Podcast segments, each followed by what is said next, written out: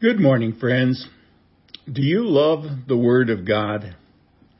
That's my topic for this morning in this, this Sunday's message. Uh, my text I'm going to follow is found in the longest chapter uh, in the Bible. It's Psalm 119, and I'm going to focus on verses 97 to 104.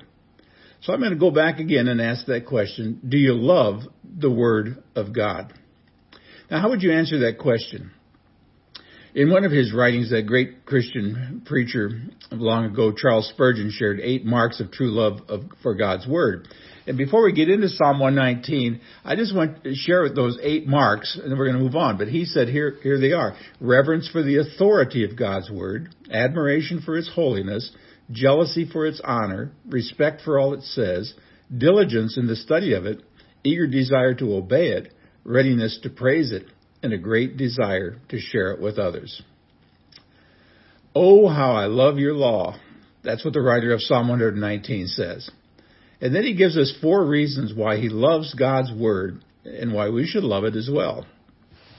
Here's reason number one, superior wisdom. He starts out by saying in verses 98 to 100, Your commandment makes me wiser than my enemies, for it is ever with me. I have more understanding than all my teachers, for your testimonies are my meditation. I understand more than the aged, for I keep your precepts. Now, in these verses, one reason is mentioned three times. He says God's word gives us wisdom.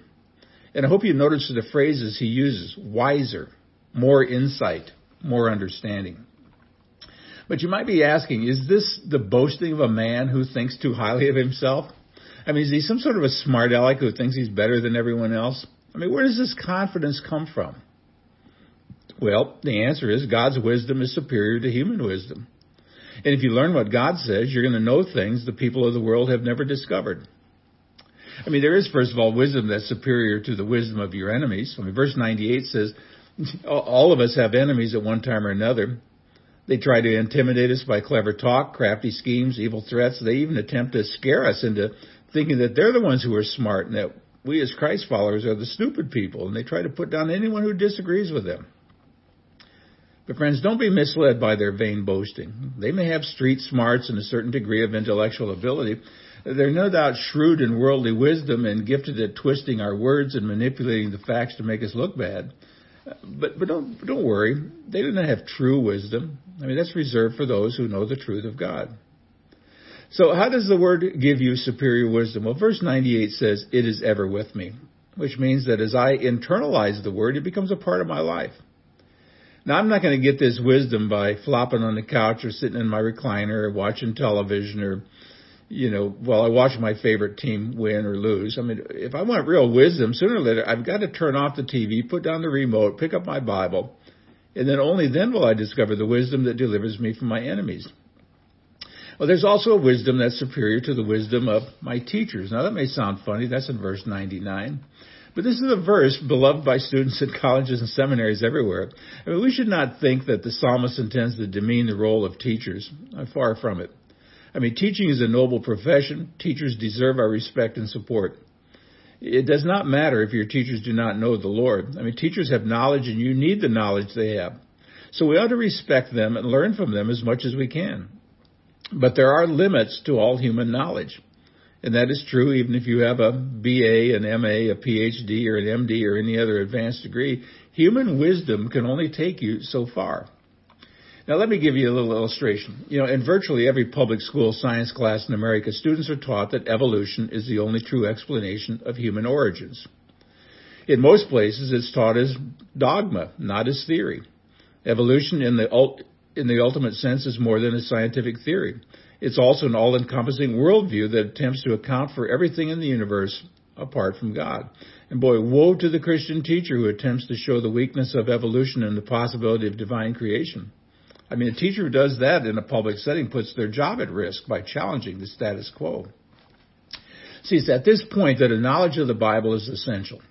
If you know Genesis chapters 1 through 11, you have more understanding than your teachers. If you know about the days of creation and how God created Adam from the dust of the earth and how he took the first woman from Adam's side, and if you know about Noah's flood, the Tower of Babel, the dispersal of the nations, you have a depth of knowledge and understanding that goes way beyond your teachers. That's why if your children are not grounded in God's Word, if they do not know what they believe and why, and if they do not know how to study the Bible on their own, they're likely to be in big trouble when their faith is attacked. And note the reason why the Word gives us this sort of wisdom. It says, Your testimonies are my meditation. See, God is able to teach you directly from His Word, but it takes time, it takes effort, it takes determination. It does not happen by chance. And then there's a wisdom that's superior to the wisdom of the aged. That's verse 100. Now, you cannot read the Bible without being impressed with the high value placed on older people. and I, I, I thank God for that. I mean, these people are to be loved and revered and respected and cared for and listened to. I mean, your elders have experience and you need to benefit from their experience. And there's always much to learn from those who are older than you. But, and there's always a but here, old age in itself does not equal wisdom. There is such a thing as an old fool. In fact, the world is full of old fools who started as young fools and then just simply just got old. I mean, wisdom comes from years spent obeying God's word. The understanding he mentions in this verse means the ability to penetrate with insight into difficult issues. We know how to tackle hard problems because we've learned what God says in the Bible. But note the reason this is possible. It says, I kept your precepts. See, the Bible's not magic. It's not going to change you by itself. I mean, you do not get wisdom by osmosis, like, putting it under your pillow at night. If you want this superior wisdom, you must do what the psalmist said. And if you read verses 98, 99, and 100, there are some key phrases. It says, with me. In other words, read it, meditate, study it, keep your precepts, obey it. So it's read, study, obey, and you too will gain superior wisdom. Now here's reason number two. It's spiritual discernment in verses 101 to 102, it says, I hold back my feet from every evil way in order to keep your word. I do not turn aside from your rules, for you have taught me. Now, friends, I hope you understand the psalmist says that the Bible keeps him off the wrong road and keeps him on the right road. Now, every day we are faced with a thousand, a thousand times over with the choice of going one direction or the other. One path is the path of obedience that leads to love, joy, peace, patience, fulfillment, you know, all those kinds of things, deeper knowledge. The other road is the path of temptation or sin or compromise or bitterness, anger, all that other stuff. And each day we choose again and again which road we're going to follow. But if we know and love God's Word, the truth itself will pull us in the right direction. We'll know which way to go and the Word will help us choose the right path. You know, just consider these famous words from Psalm 119 verse 9. How can a young man keep his way pure? By guarding it according to your Word. See, one function of God's Word is to keep us on the path of moral purity. It puts a kind of a guard around our mind to keep us on the right track. And I want you to note the two parts of this spiritual discernment. First, there's a self-restraint. It says, I hold back my feet. It's kind of an intentional act, meaning I could do that, but I won't. Or as I have been, have taught you before, Christians should say, others may, I cannot. We have a higher calling. We're called to keep God's word as the foundation in all that we do. And second, there's a personal submission. I do not turn aside. As I was studying this text, it occurred to me that this is one of the reasons why we all need rules. I mean, husbands need rules, wives need rules, parents need rules, so do children. We all have various rules that govern us at either school or on the job.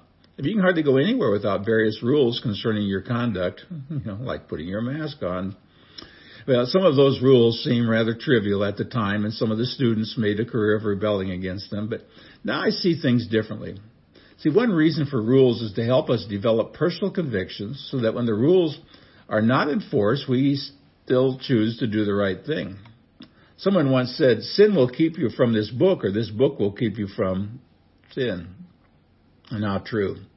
In every situation of life, the Word of God shows you what to do. It's the only reliable source of absolute moral truth. Follow what it says, and your life will be more pure and more clean than it was before. Well, verse 102 answers a very crucial question. How does God speak to us today? Now, a lot of people look for dreams or visions or unusual manifestations, but I just want you to note what the psalmist says about his experience with the Bible as he read it, he discovered that you yourself have taught me.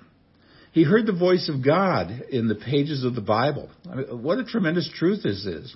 We are personally taught by God as we read His Word. Now, would you like God to speak to you? Well, he does. He will. When we come to the Bible, reverently or humbly, with open hearts, God speaks directly to us. Let's get to the third reason here to, to love the Word. It's lasting joy. Psalm 119 verse 103 says, How sweet are your words to my taste, sweeter than honey to my mouth. Now understand, in, back in the days when that psalm was written, honey was the universal sweetener. Back then, people used honey the way we use sugar and artificial sweeteners. The, the writer is telling us that he has a sweet tooth for God's word. To most of us, that's unusual. To us, sweetness speaks of, you know, chocolate cake or Krispy Kreme donuts or whatever.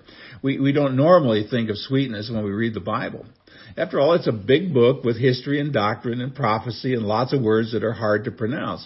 Plus, the Bible's printed in a big book that's often quite bulky and it's hard to associate the thought of sweetness with the Bible as a whole. So what does he mean? I think the key is in the phrase, your words. Now, note the plural there, words. In this verse, he does not say, how sweet is your word to my taste. Now, that would have been true and proper, but he didn't say that. He used the plural, your words. I mean, that's a key insight here. And as we ponder the words of the Bible one by one, phrase by phrase, verse by verse, they become sweet to us.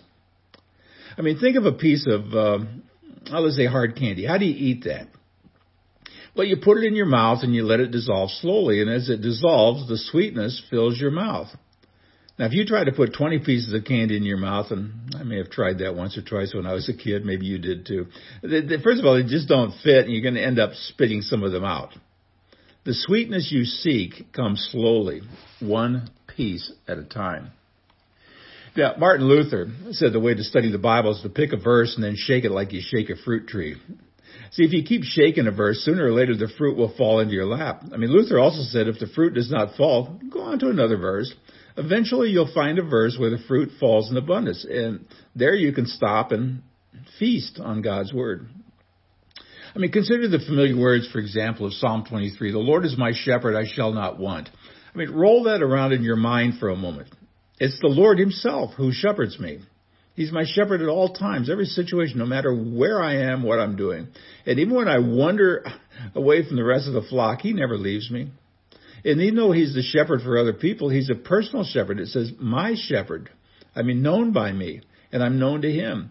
Therefore, I don't have any wants. I will not want. I, I cannot lack for anything good.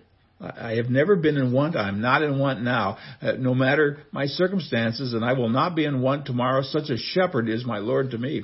I mean, that's what happens when you start shaking God's word like you shake a fruit tree. That's pretty, pretty simple, isn't it? And a whole lot more I could add here, but even as I, I was scribbling down these words, I felt the fruit falling all around me. And that's kind of how the Word of God becomes sweet to us. So it's word by word, phrase by phrase, verse by verse. And if we just stop and savor it, its sweetness fills our hearts. And I just say how desperately we all need this. The world needs this. We live in a loud, ugly, and abusive age. Boy, 2020 has been the pits. Let's not get into any more of that, but you know, we just need to turn aside from the sounds of this world and fill our minds with something beautiful. Once the Word of God becomes sweet to you, you will become a sweeter person. Let's get to this last point, reason four, holy hatred. Verse 104 says, through your precepts I get understanding. Therefore I hate every false way. Now, this final blessing kind of sounds odd. I'm sure. I, am sure that if we were right, if we would have been writing this, we would have ended with a with the part about sweetness. That's a nice place to finish. It's a whole lot better than holy hatred. But you know, the Christian life is more than just sweetness. There's also a hard edge to our faith. And whether we like it or not, we live in an ugly world where evil people do evil things. And even apparently nice people can sometimes be incredibly cruel. And if you're going to grow spiritually, you need to learn to hate evil. I'm not talking about hating people. I'm talking about the evil. Take a moment to contrast the end of this verse with the beginning. Verse 97 says, Oh, how I love your law. And verse 104 concludes with, Therefore I hate every false way. You see, friends, one essential part of Christian discipleship is learning to hate evil. Before we can fully love God's word, we must also hate what God hates. And if we love God's law, we're going to hate every false way. We're, we're never going to learn what's true unless we learn what's false and turn from it. I mean, there's a very practical ramification from this truth. If we ignore the Bible, sin will not seem awfully bad. Apart from the Bible, sin will seem sort of bad or not very good, but it will not seem exceedingly sinful. See, the world will seem like your home and sinners more attractive than saints as long as you neglect God's word. I mean, there's no contradiction between verse 103 and 104. They belong together. Loving the word makes us sweeter and stronger at the same time. And as God's word grows sweeter, every false way becomes even more repulsive. Well, let me wrap things up by considering again the theme of this verse, Oh, how I love your law.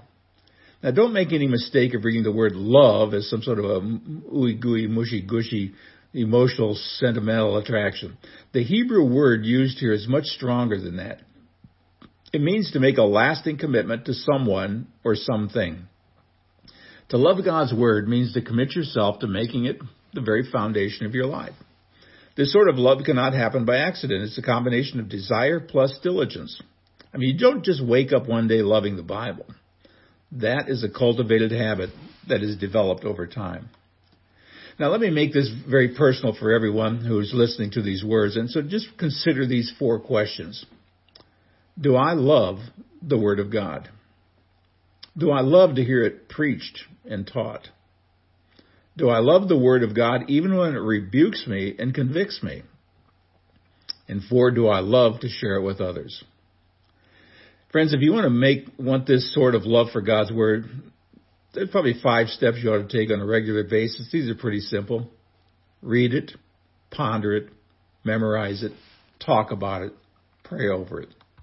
The particular details do not matter so long as you are doing these five things. That sooner or later, the Bible will become very precious to you, and reading it will go from drudgery to duty to daily delight. So we pray, Lord, implant in us a love for your word. Write your truth upon our hearts.